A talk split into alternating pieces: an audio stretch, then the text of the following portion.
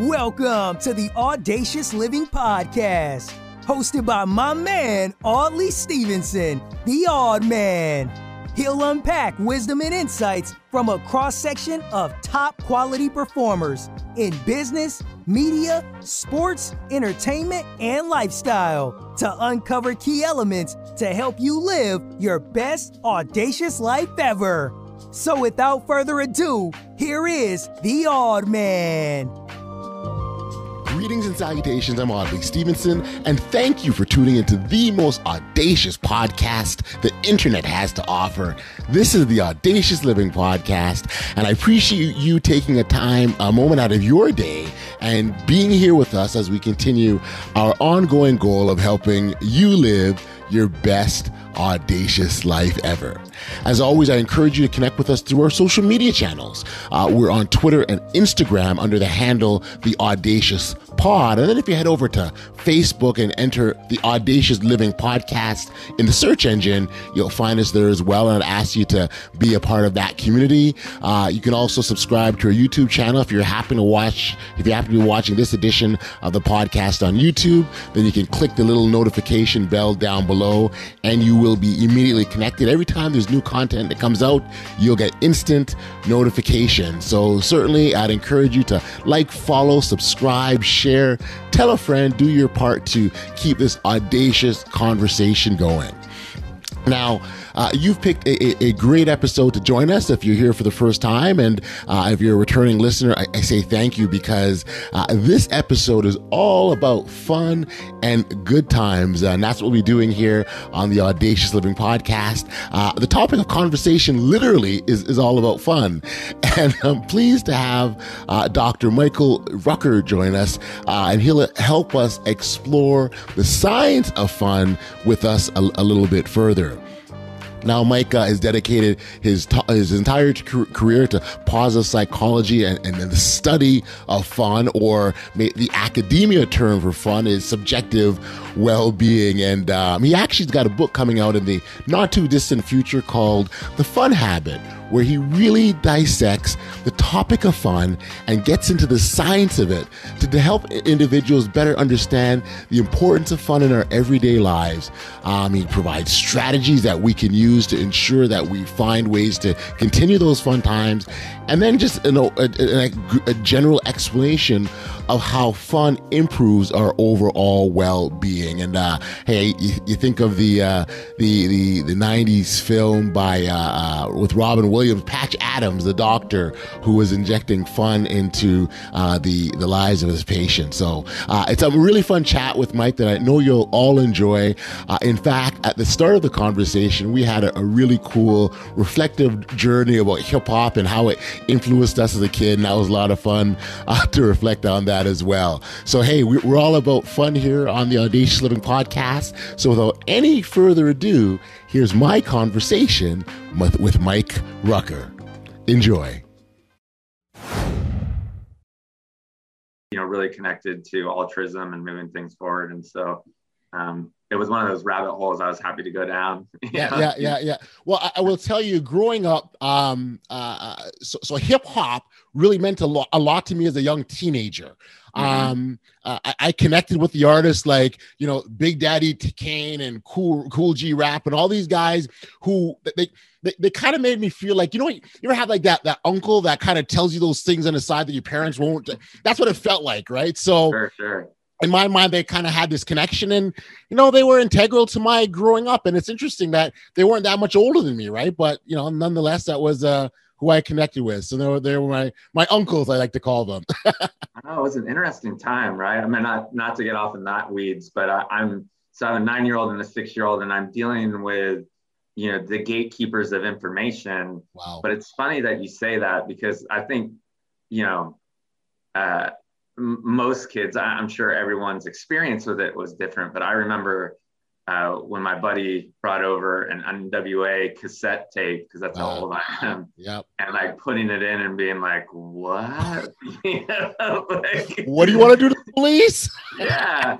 And like, but, you know, now my 9-year-old, I wasn't ready to share some mature information with her.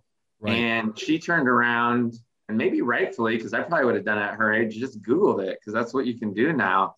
And that's baffling. I mean, I kind of feel almost fortunate that I didn't have the access to information, you know, that had to be sort of, to your point, you know, it was given to you in doses. Yep. And anyways, I digress, but it was interesting. Yeah. No, it is. And although you might think it's digression, it's not, because you know, I very much feel like that was a fun time for me. I would like to think of my childhood growing up and the learning in that fashion, discovering and opening up a whole new world for me. So I think we're very much in line with what we're talking about here, about to talk about. So I think we're good. We're all good. Well, and then it's interesting too, right? Like, again, going down that rabbit hole about growth, because like, you know, going back to the Beastie Boys, like certainly that wasn't the best message for me at that time, but I resonated with it because it was fun. And then, you know, Ad Rock got challenged, right? Like, hey, you know, you wrote all this crazy stuff when you guys were kids in Brooklyn. And he's like, yeah, and we grow, you know, like you're gonna, you know, it's an interesting time right now. Like I certainly believe that, you know, the reckoning needs to happen, and it's uncomfortable. Yes. But it's also interesting when you hold someone's feet to the fire when it's age appropriate, you know. Yes. So, but that we're really getting off the rails. We are. Well, the last point I'll make, and I'll stop, is I'm certain if we go back to a lot of these artists and we ask them about their music and ask if there's anything that they've ever said that they regret or they think twice about. And I mean, we talk about artists, comedians, whomever, art writers, all kinds of people. And you ask them, is there something that you've done now that you look at now that maybe you regret or think twice about? And I'm sure that I'll be like, yeah, I probably shouldn't have said that, or this wasn't appropriate, or, you know, but it's the time that they're at, right? So there we go. And it was manufactured. Like you look at, you know, Russell Simmons and Rick Rubin were asking them to do that stuff. Yes, yes. Which is really interesting now, where you have kids just wanting to be kids.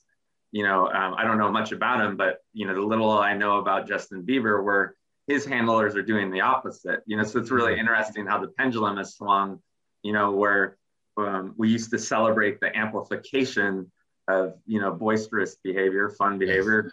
And then now, you know, we're limiting it, you know, obviously. Yeah, so it's, you know, it's. And now I feel old too, right? Like as a 50-year-old, being able to sit in my armchair and like, but I can only imagine how my, you know, I'm proud of who I was and had, you know, I always felt good about most things in my life. But certainly if social media were around, it would have been troublesome for almost all of my life. Yes, I agree. I'm with you on that one, Mike, for sure. And I had no idea, you know, again, that this rabbit hole would go down, but I appreciate that. I was not expecting to have a introspective look at the, you know, the intricacies of hip hop music back when we were children. But anyhow, nonetheless, certainly wanted to, and I appreciate you being here to have, you know, this conversation, the topic of fun, and really why it resonates with me is that I kind of feel that's how I've lived my life, and it's been a core aspect of who I am. And so to know that there's an entire science around it, and that there's the people putting real work into this, sort of validates me a little bit. So that certainly is one of the reasons. But I wanted to reach out to you, and glad that you could be here. I wonder if we could start off with you sort of talking about kind of what got you on this path. Yeah. So. The sort of the origin story of this is I've been a big sort of advocate of positive psychology. I found a gentleman by the name of Marty Seligman, who's written a bunch of positive psych books. Him and Cheek Set Me High tend to be two of the male figures that are spoken about a lot when we talk about at least academic positive psychology. Right. In fact, the IPPA, which is the International Positive Psych Association's conference, was just this past week.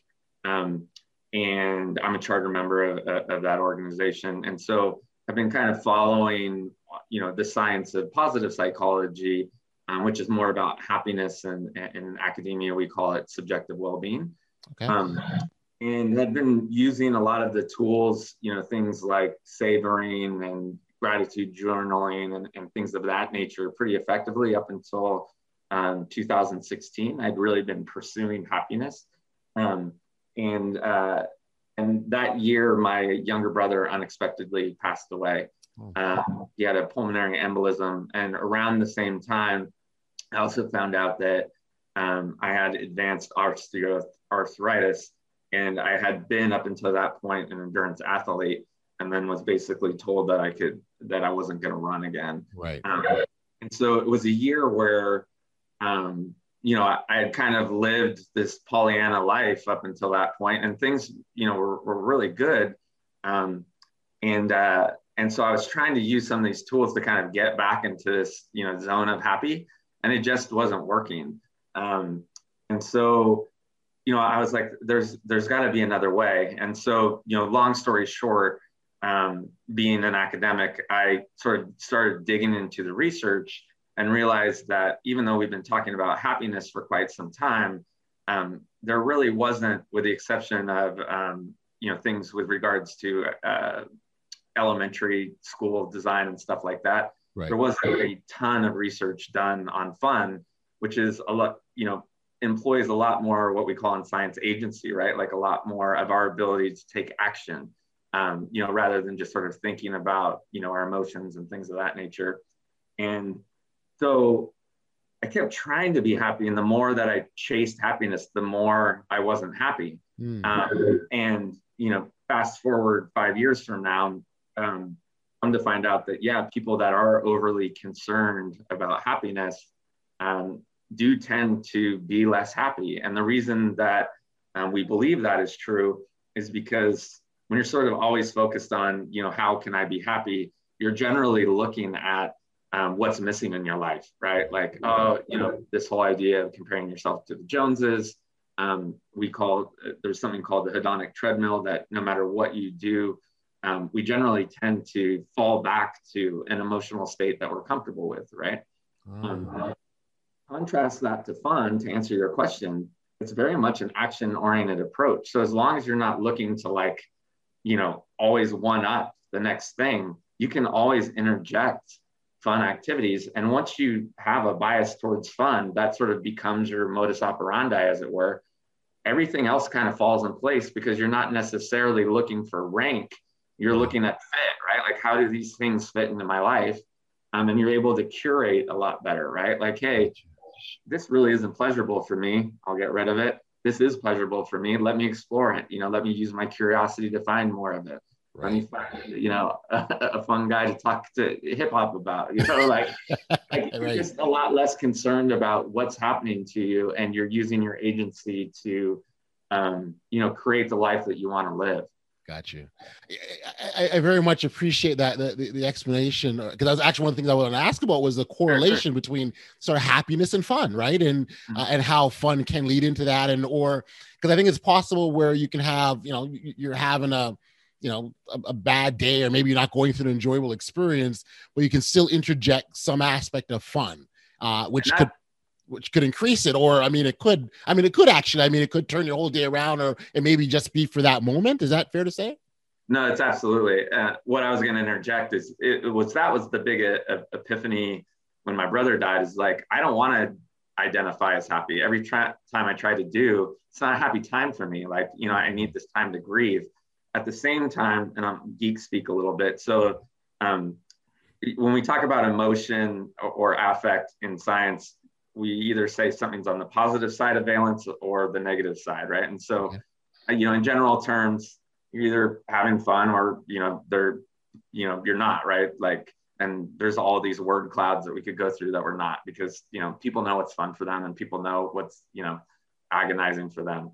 It could be boredom, it could be, et cetera, et cetera. So there were things that I wanted to do that were going to bring me joy, where I didn't necessarily have to say I'm a happy person, and that's what I discovered, because a lot of times you're sort of searching for happiness, like, what I need to process my brother's death, or, what is there to process? Like, that's just kind of lame, like it happened, and some things in life suck.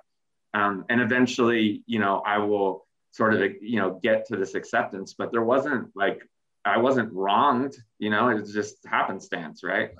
And so what was really needed there was time. And so I could either spend my time like wallowing, and that's fine if you need to do that. You know, we all process grief in different ways. That wasn't necessarily what I needed to do because it was just really bad luck. And so I started, you know, figuring out how can I look at my schedule and interject things that I will find fun given my circumstance. And like, I was blown, like, holy cow, you know, we don't talk about this enough. Like, because you need to do it in a way that's with empathy, right? Like some people, you know, if you have clinical depression or things of that nature, because sometimes, you know, I'll go on podcasts that really do have a psychological slant. And right. There's someone by the name of Sonia Lyubomirsky out of UC Riverside that's done a lot of research about what percentage of our biology versus our happenstance has to do with happiness, right? And so based on a lot of research that she's done, we're in control of about 50%. So 40% is biological, 50% is sort of within our control, and then 10% has to do with happenstance, like, you know, where you were born, what kind of resources you have, things of that nature. And so, you know, if you're clinically depressed, I just need to be careful, like some of these things might not work, right? Because you really need to get on level footing. But if you're not, if it's just, you know, things aren't breaking your way, or, you know, you're in, there's a series of bad luck, or you're in a place, divorce, some sort of loss, sure. You can still go out and have fun. And a lot of people don't understand that, because instead they'll sit and wonder, you know, kind of perseverate on their circumstance. And that's what I really love about fun is that, you know, especially when you look at components of it, like laughter, you know, playing, they really are equalizers if you look at them at face value, right? Like, you know, you can go to a pickup game of soccer or basketball and you have folks all walks of life.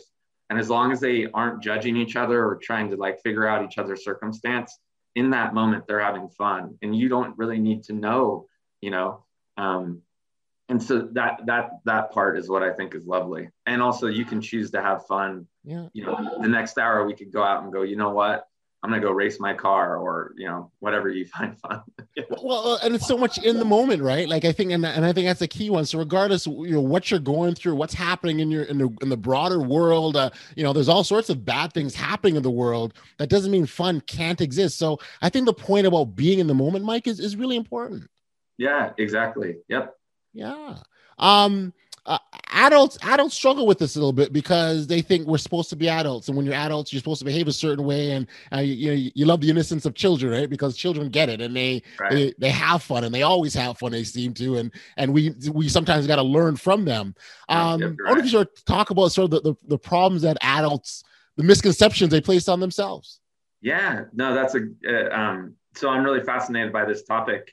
In the book, The Fun Habit, that's coming out, I talk about it. I did a bunch of research for the book, and I went to children's museums and science museums, you know, where adults and children, you know, cohort and play. Mm-hmm. And one of the things that I found the most fascinating is when children and adults, you know, obviously usually their parents, because, you know, adults without children aren't really welcomed. But so when parents come in with their children, you know, for the most part, the children, in these experiential places where you have things like blocks, you know, and tubes, and, you know, you can build stuff, children will go in there and immediately start having fun. Their eyes light up, you know, they get excited. There's this, you know, moment of arousal, like, wow, what can I do? If there are other children there, they start to, you know, what we call storming, forming, and norming. You know, they'll start in groups, figure out who the leader is, assign tasks. No one tends to get upset. Adults will sit in those environments paralyzed because, and it's not necessarily our fault, right? It's because the world is complicated, right? And to make sense of the complexity, we learn what science calls heuristics as we go through life. And we learn these sort of subconscious and conscious algorithms, you know, so that we can operate, and so that we're not overwhelmed by this mass amount of ambiguity. But because of that, a lot of the times in places that should be a lot of fun, we sit there waiting for instructions. So you know, I would sit in these environments and the parents would be paralyzed. And, you know, some that were too, I guess, embarrassed to ask would just sit there and kind of, you know, be flies on the wall. The others who, you know, had a little bit of, you know, either curiosity or, you know, the gumption, would ask the folks at these science centers, like, so what do I do? Like literally while the kids have already been off to the races for 20 minutes, right. You know, and literally being, you know, having to be told like, okay, well, you put one block on top of the other, right? And as soon as they got that invitation to play, then they were having just as much fun, if not more fun than the kids. And so, you know, being the geek that I am, I did dig into the research, and that's a real problem because, you know, what we do as adults is we don't want to be curious anymore. We kind of want to be told what to do because, you know, especially in the West, there is this, you know, meritocracy, and we get rewarded for sort of, you know, putting on our blinders and doing our job and right. You know, executing the tasks that we've been told to do, especially if we're not in a, you know, creative field. And so creativity and curiosity get stifled. And ultimately, you know, we are left to just sort of be bored, which isn't a very fun state to be in. Gotcha. And so if you practice having fun, especially if you do it through, you know, ways to foster wonder or ways to foster curiosity, you will see creativity increase quite profoundly. You know, again, these are things that sound so simple. So oftentimes, you know, it used to frustrate me. Now I just kind of smile where people will scoff like, oh, okay, fun, you know, and like, yeah, when it's studied in a lab, these have profound effects, you know, where you'll go back into your job reinvigorated and oftentimes able to see problems in a whole new light. You know, it's why, again, if we talk about fun in its broadest, you know, context that it's just pleasurable activity, that's why like people will be singing in the shower or on a nice, you know, nature hike and get their most profound insight for work because you're not thinking in a linear fashion anymore. Right? That's a really good point. That's a really, really good point. I mean, again, the you know, curiosity and having fun, it opens up. And it allows you, it gives you a bit of focus too, as well, too. Like you can open up in a different area and be able to look back on something and focus and be like, okay. And so, you know, I always say I solve all my problems in the shower, like, you know, the problems in the world. Like a lot of people, you know, that's exactly it. But I think as adults, certainly fear is a good, you know, a drawback. Life experiences, we've gone through something and we kind of carry that baggage, so to speak. And and those are all things. And I'm glad that you talked about that stifle fun, because those are sorts of things that kind of hold us back. We don't go anywhere. Yeah. And I think the one that we haven't mentioned is a sense of duty, right? I think a lot of folks, it's a very interesting time. And there are a lot of schools of thought on it. I'm certainly not a parenting expert because I know there's some really good ones out there, but I've talked to a lot of them so that I can at least, you know, talk about this topic from a place of knowledge, maybe not pure wisdom, but, you know, in the West, we have a plethora of different parenting styles. And a real problem that's happened, at least in my generation, is that parents don't feel that their kids are safe in the open play, right? When I was a kid, I got on my bike and played with kids, and that gave the license to my parents to do fun stuff so that they could have their own life. Right now, we're so integrated in with our children that we have this sense of duty to always be on and protect them. And it's causing some harm, unfortunately, because the one thing, you know, to circle back to children, the one thing that's so amazing about children is that they do have an amazing capacity for curiosity, right? When this is tested, if it's been unabated and not coached, it's amazing what they can do. You know, it's like a serious level, you know, based on, you know, whatever contrived scientific instrument we're measuring it. But what we found is that in this new parenting style, especially in, you know, the modern Western parenting style, parents will come in and coach and be like, no, you should do it this way. You should do it this way. Immediately, the kid goes into this role like, okay, my parent is trying to coach me. Curiosity gets thrown out of the window for both, right? And then the kid's just waiting for instruction, you know, the same way you're waiting for your parents to tell you when to go to bed. I mean, and it's not anyone's fault. We're just, you know, it's just sort of like we used to have the autonomy and the agency as children to, you know, to learn it on ourselves. And now we're being spoon-fed. And then we're wondering why kids are bored, right? Like, because they're just waiting for, you know, the next. We haven't given them any instructions yet. And what's a shame is that they're finding their autonomy with video games. And so I don't villainize that at all. I mean, in a previous life, I made money marketing video games for Sony. So, and loved Tony Hawk because I was never a great skateboarder. And so to be able to vicariously live, you know, as an amazing skateboarder through that video game, I don't villainize it. But what I have learned through the science is the reason that kids are in droves, not only because of access, but also because, you know, parents are robbing them of that autonomy to be able to have this safe space where they can do whatever they want. So, you know, it's twofold. It's not just a technology problem. It's the fact that we aren't giving them that space where they can make a mess, where they can break eggs, you know, where they can like figure it out. That's right. I mean, I remember as a kid being told, get out, like play was encouraged, right? Go out and play and come back when the streetlights are on, kind of a thing. And whatever happened in between the time I left and came home was up to me as a child to figure out. And again, that's when the opportunities for curiosity or exploration, and I don't mean social friends, all those sort of things come into play, but I think it was encouraged. And that's really what your point is. Yeah, definitely. Yeah, just that those opportunities to explore, like, a couple other studies, it's a little bit tangential, but like some that I found fascinating in the book, I talk about experience versus toys, right? And like that's something that's picked up, you know, that you hear about, you know, experience instead of things. Like that makes a nice meme. So I want to go, okay, you know, what is the true science behind that? No, some of the that I find the most fascinating is they'll give kids, you know, in these labs, different sets of toys. So let's just use two hypotheticals, right? One kid will get 4 toys and another kid will get 12. And each one of them is given an instruction what the toys do. Okay. The person with the 4 toys in most cases, or, you know, in a significantly manner will be a lot more creative and use those toys more than the person that has 12 and kind of knows that each one does one thing, right? And so again, the more that we're instructive and the more that we sort of, you know, have this abundance of like, okay, here are all these tools, but I'm not going to let you think, you know, it's just, it causes problems. So sorry to get a little esoteric there on you, but I mean, it's just so replicatable that the more, you know, that we kind of get in the way of children, the more we rob them. And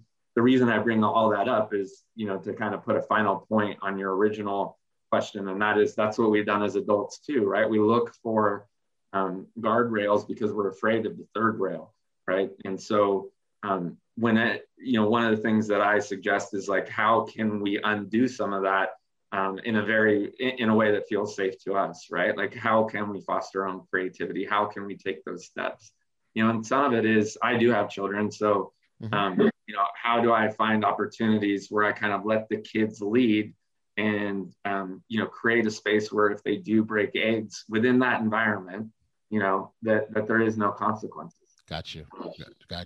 So on that, the idea when we sort of talk about looking for ways, would you support the idea of like structuring time for fun? Is that a good approach? Yeah, and so that's funny because there is a paradox there, right? Because it certainly is that spontaneity is an ingredient of fun. But I think as adults, we absolutely do need to schedule fun, and it's something that isn't just like a one-off recommendation. It's you know, interwoven into much of what I recommend because we've learned, you know, speaking of digital tools that are all kind of influencing us, that if something is on our calendar, it's immutable, right? And so everyone that I've talked to, especially folks that you know, succumb to hustle culture, which tends to be a lot of folks that I reach. They need to preserve that time on their calendar because if not, they won't do it. And so not only do we need to schedule that time so that it does happen, there's a whole host of things that, you know, benefits that come from that, right? One, it makes you mindful of how am I going to use that time? So it's not just like, you know, you're leaving fun up to chance and happenstance. Two, it allows for transition rituals, right? So like, if I'm scheduling a fun night with my family, at 6, I'm breaking from work. I'm not walking into the house on my phone and like, hey, you know, Sloan is my daughter. So, hey, Sloan, you know, give me 10 more minutes. We're, you know, that is, we don't think much of that, but, you know, at her age, that's an emotional cue that, you know, you're not important to me. And you know, that I'm prioritizing work over fun with you. And even, you know, for folks without kids, right? Like, you know, again, going back to memes, right? But where you see 4 people at happy hour and they're all on their phones, you know, really just finishing the day. What's the point of you guys being together? This is just an extension of work, right?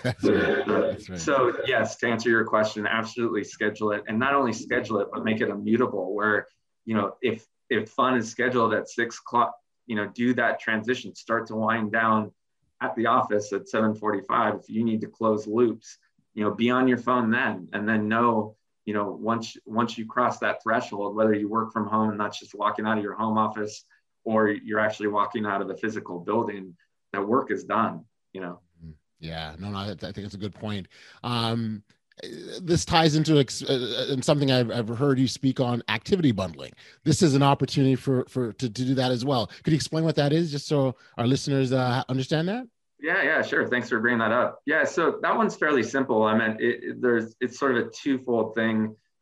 One is borrowed from behavioral science, but, you know, at the simplest, it's really just adding something to what you're already doing, right? So again, these sound simple, but put into practice, they can have, you know, quite a profound effect, right? So, you know, if you're eating lunch and you have a best friend if you're eating lunch at work and you have a best friend that works, you know, in the vicinity, why not, you know, invite that friend to work? Right. One that's studied quite a bit is mundane work, like, you know, personal house cleaning, or perhaps cleaning out your inbox where, you know, you've kind of parsed your emails that you really just need to get through, but don't necessarily, you know, need deep work behind them. Like, you know, putting on your favorite hip hop, you know, just to get through it. So that experience is more pleasurable. The other aspect of it is habit bundling, where if there is something that's like a not fun task, you can bundle it with a fun reward at the end of it.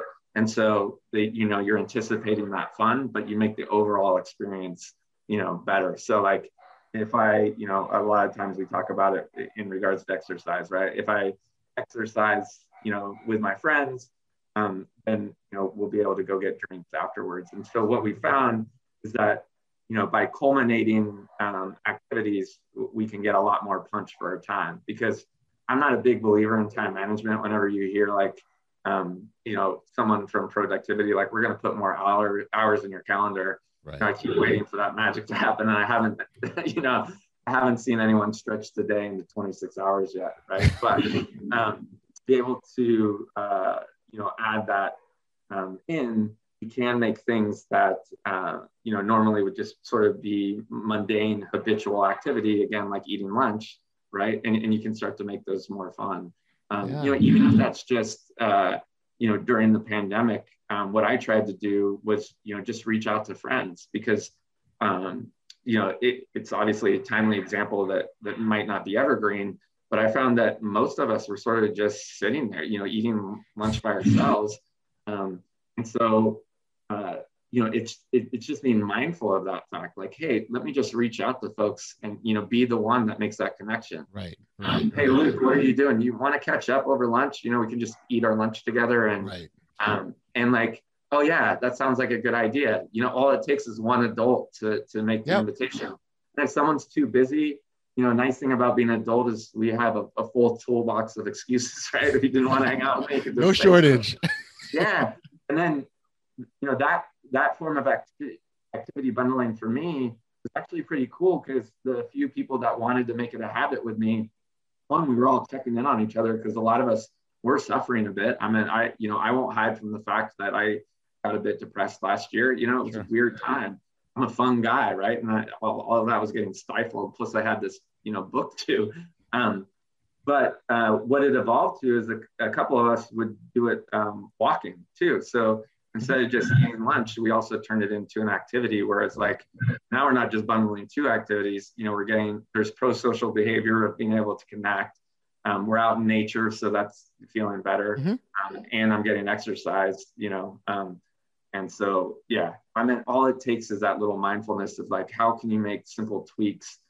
You know, nothing too profound so that it becomes overwhelming, but just like little, you know, and I hate to call it optimization because I think optimization can burn us out. It's more just like, you know, what could I do? Like, could we invite, you know, a couple more people to make this more fun, you know? Well, and what I love about that, Mike, it's the very conscious thing that you're doing, and you know, you're consciously creating the habit, right? And then it develops into this thing that you regularly do, and all of a sudden you've got this, and now you're not even thinking about it. Oh, let me do this fun activity. It's just let me do this activity that I enjoy. Yeah, and a collaborator of mine that helps me edit my blog post, she's a true introvert. So I always feel like I have to be her voice because I always talk about all this pro-social behavior nonsense. And so like, even if you're an introvert where you don't want to connect with other people, you can still be mindful for it. So like she realized that she was bored. She didn't necessarily, you know, she did want to connect with one person at a time, but it didn't want to necessarily always make it about, you know, doing something extravagant. So, but still being mindful of like, okay, are there two things a week that I'm doing where I'm like, this is purposeful fun, instead of just complaining about being bored, you know? And it's that simple, right? There's 168 hours in our week. If you can't, you know, dedicate 2 of those hours to something that sort of fills you up, then, you know, you probably have other concerns about listening to a podcast. Yeah. No, I think filling you up is the key in all this. Like you've got to find ways. And I think a really important piece about this is the subjectiveness of fun, because, you know, I might like roller coasters and you may not. Right. So no, that's exactly right. It's also understand that it is to a certain degree an individual journey that we're all taking. No, that's right. So it's a bit insider baseball, so oftentimes I won't bring it up, but so we talked about valence, but that, you know, if you look at it as a 4-quadrant model, you know, arousal is really, you know, the gauge of you know, our tastes, right? Mm-hmm. And so to your point, like I often bring up, you know, I love heavy metal music and my wife hates it. Her you know, type of fun is reading a good book, so that's what we'll do. You know, if we're both sitting at you know, the pool, I'll have my earbuds in, you know, with this high arousal sort of, you know, pleasurable experience, and she'll be reading a great book, you know, slow and steady. And both of those are equally as fun, you know, in the subjective context. So you're absolutely right. Yeah. It's, again, the idea of creating it, interjecting and understanding, you know, this is what works for me. And again, we're all different, right? And so once we respect those differences, and you know, hey, let's go to the movies. I don't really like the movies. Okay, then we won't, because you don't like them. I mean, it's, again, that's just an example, but it's really just understanding one another. I think is really important in all this. Yeah, no, that's right. So we'll find, you know, ways where we do meet in the middle, and then also, you know, being able to give each other space, and then also being open to try something, you know, with an open mind. And then, you know, if you don't like it, then you cross it off the list. Gotcha. You know, I advocate for something called a fun file, and that's what's neat about it, right? Like, okay, you know, I might not necessarily like musical theater, but if I were, our compromise would be, you know, the Book of Mormon. And so that's definitely on our list, right? Because like, yeah, I'm not a big theater guy, but I like, you know, Trey and Matt. So, you know, I'll take the risk there, you know?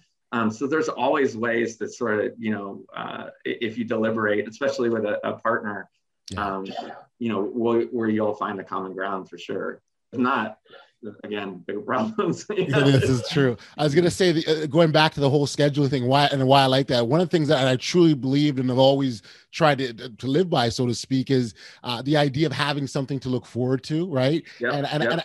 And Mike, I truly believe that the quality of life increases if every day you've got something that you're looking forward to. So if you're scheduling it and you've got it in your calendar, it's something that you know you'll enjoy in that moment. I think that affects and spreads out to the whole day potentially.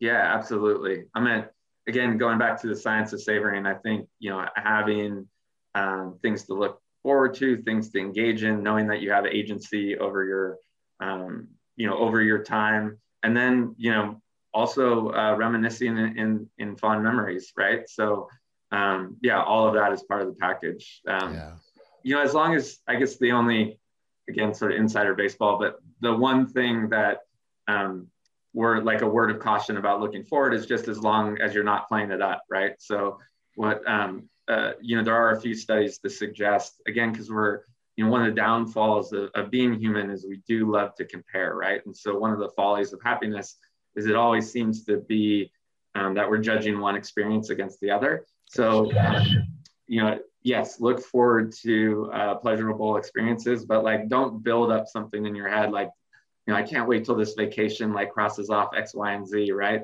Because then oftentimes we'll get there and it didn't meet our expectations. And so I do try to look forward to fun events, but I don't try to levy any sort of expectations. So just that one caveat. And I think too as well, like, so I'm looking forward to this vacation and I've spent all this time, that's 6 months away, and all the things that between now and then, I also could enjoy. But if you're got this big picture in front of you, you potentially, and we talked earlier about the significance of the moment and the now, right? And the chance of losing those things. I think like, an example would be, I just went on a surfing trip with my kids. Nice. And leading up to it, I was really enjoying like getting myself aerobically prepared, because I used to surf when we lived in California. We now live in North Carolina. And so these trips are far and few between, but I knew that if I arrived there unconditioned, that it wouldn't be as much fun. So I enjoyed the process of leading up to something. And then, but like, to eat my own dog food, also was part of that trip. So there were a few days that didn't meet my expectations, but I didn't let that get in the way. So instead we pivoted and had some good dinners. And like, I shrugged off the fact that, it didn't go completely my way, and we still had a ton of fun. So no, that's true. A good point too. I like that. Cause I mean, I've gone on vacation, not enjoyed every meal at the resort, right? But doesn't affect your overall trip. Yeah, that's right. Yeah. The idea of sort of capturing moments and whether you, I don't know, whether you journal or you show some gratitude exercise that you go through.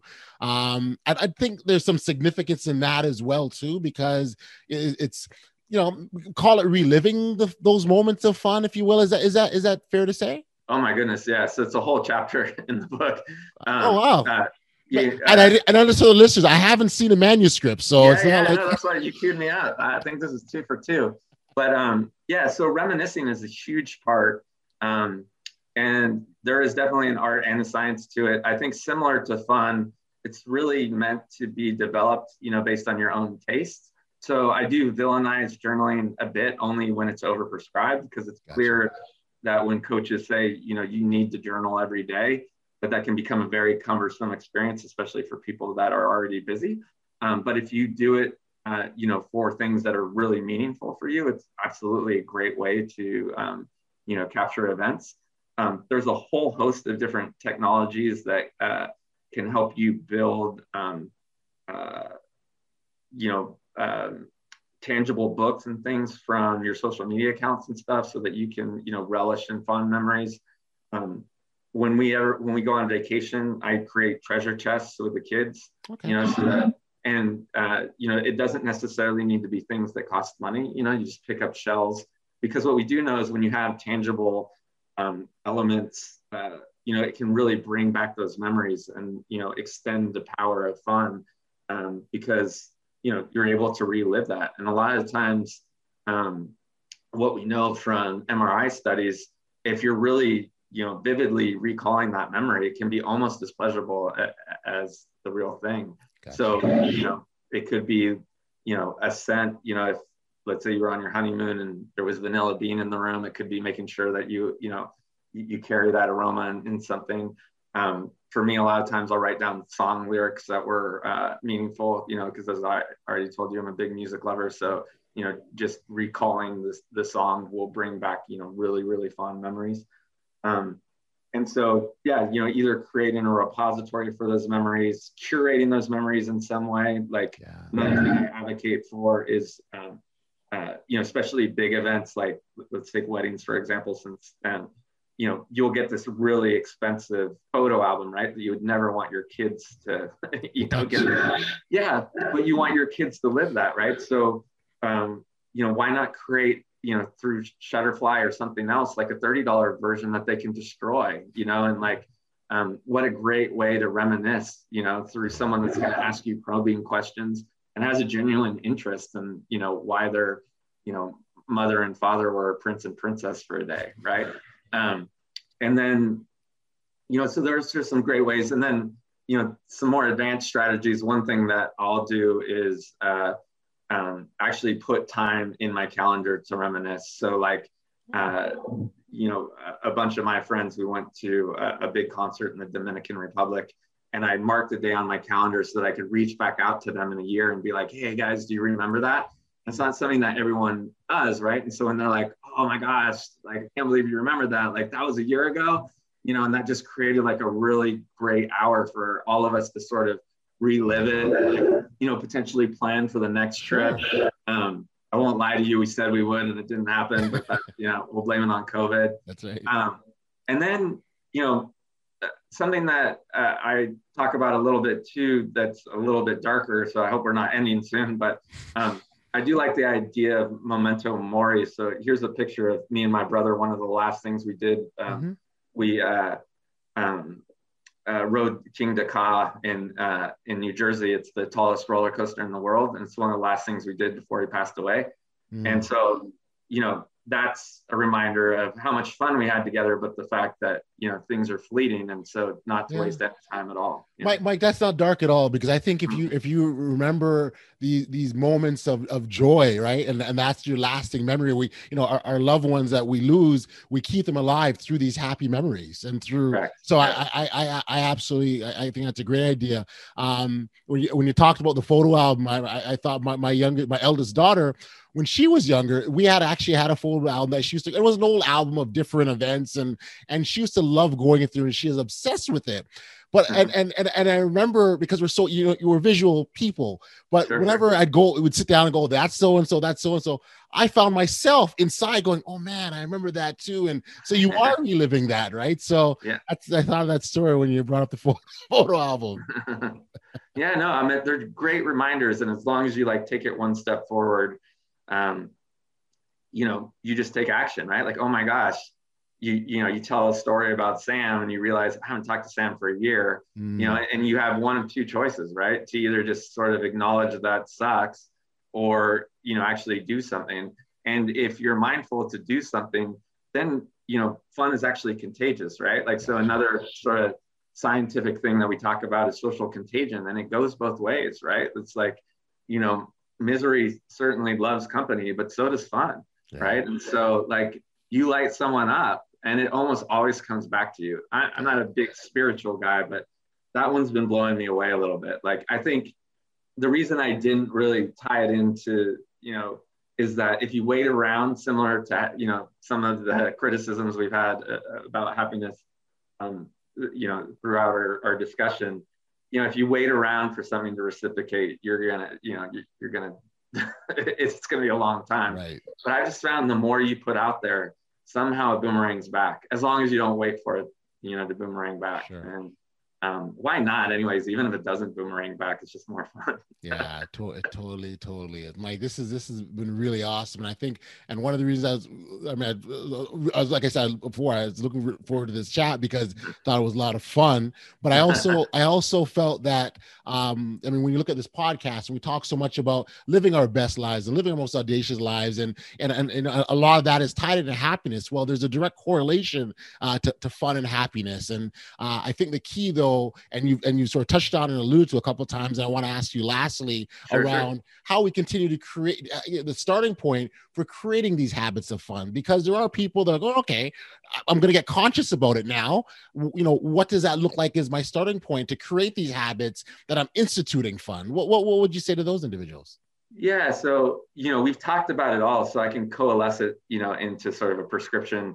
I think the first thing to do is really, you know, look at you know, do a time audit and, you know, kind of revolutionize it. So there's 168 hours in our week, and we habituate so much more than we believe, right? So similar to, you know, a registered dietitian asking you to do a nutrition journal. You know, it's kind of one of the least fun things I would ask anybody to do. But if you look at your week, 80% of it's always going to be sort of the same, right? And so you take that, you look at opportunities of, you know, we talked about, even if it's just 2 hours, where can I inject a couple, you know, areas of fun? And so there's two ways you could go about that. One, what are things that I don't need to do anymore that are just, you know, miserable things that I do? Maybe it's watching a show that you're like, wow, I don't even know why I'm watching that anymore. Right. You know, because, whatever it is, like, what can I remove from my schedule so that I, you know, I have some opportunities to put new things in. And then, you know, really challenging some of, you know, what I call story editing of why things might not happen, right? Like, let's say you want to dance with your partner, right? I mean, that's kind of a cliche, but we'll use it because a lot of people, you know, and I hear so many adults go, oh, well, we couldn't do that on a Wednesday because that's a weekend thing, right? And like, you know, just using, you know, just changing your mindset a little bit to be like, okay, this exercise is meant to be creative and challenge the status quo. And they're like, wow, what a dumb thing that was to think that I couldn't go have dance lessons on a Wednesday, right? And and so then like creating a fun file where you're looking at all of the things that you wish you could be doing that are either low-hanging fruit or, you know, big things. And so if you get stuck, you know, there are all sorts of prompts that we can use to sort of get out, you know, what did you have fun as a kid?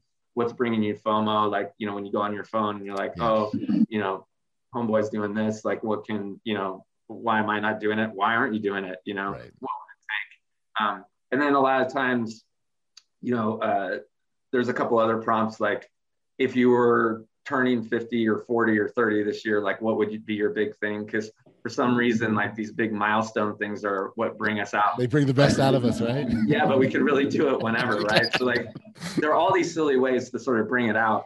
You know, and then just have that fun file and make sure that you're putting, you know, one or two things in each week. And it's that simple. Like, you know, it creates this upward spiral where, you know, in very few instances have I ever not seen that flywheel just start to kick, you know, once that happens. Amazing. Amazing. What can you tell us about the book, Mike? The book comes out next summer. It's called The Fun Habit. It's coming out through Simon and Schuster. If you're interested in that content, please sign up for my newsletter at michaelrucker.com. And yeah, you know, the whole purpose of this is just to try and create more fun in the world. So, you know, love to, you know, be part of it. And thank you so much for having me on and allowing me to share a little bit of this. I really appreciate it. Yeah, no, I think the value of fun is good. I think of that Robin Williams movie, Patch Adams, the doctor, right? And you look at what humor and fun and the wonderful impacts it had on, you know, on individuals who were sick. So I think, you know, injecting fun is a great way to lead to a long path of happiness. And thank you for your work, Mike. Thank you for being here. It's been awesome and fun. Thanks for having me. Appreciate it. Back we are here on the podcast, and I really appreciate you, Mike, for stopping through, hanging out, sharing your insights, expanding our knowledge on the topic and the science, especially the science behind fun. There's no doubt in my mind that your book, The Fun Habit, will be super informative, and I'd encourage listeners to pick up a copy when it comes out. I definitely will be grabbing mine, and if you're looking for information on Mike, you can head over to his website at michaelrucker.com. For more detailed information, release date, all that good stuff.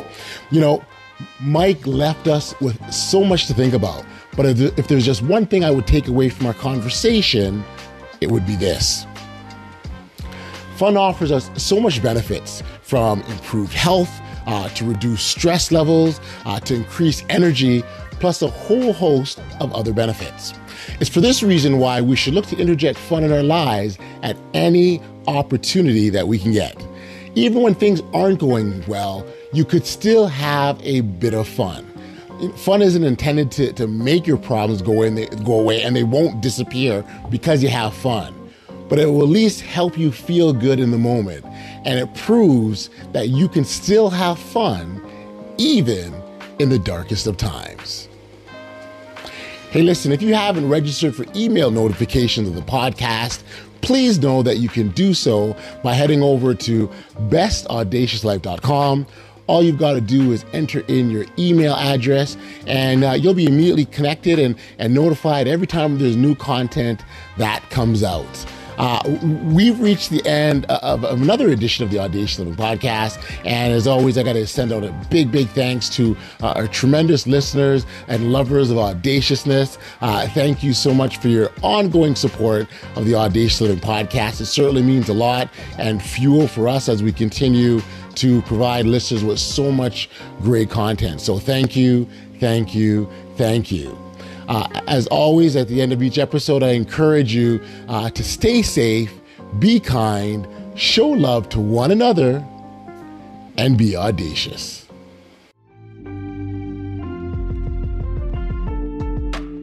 You've been listening to the Audacious Living Podcast, hosted by Audley Stevenson. If you enjoyed what you heard, be sure to like, subscribe, and share. Until next time, be audacious.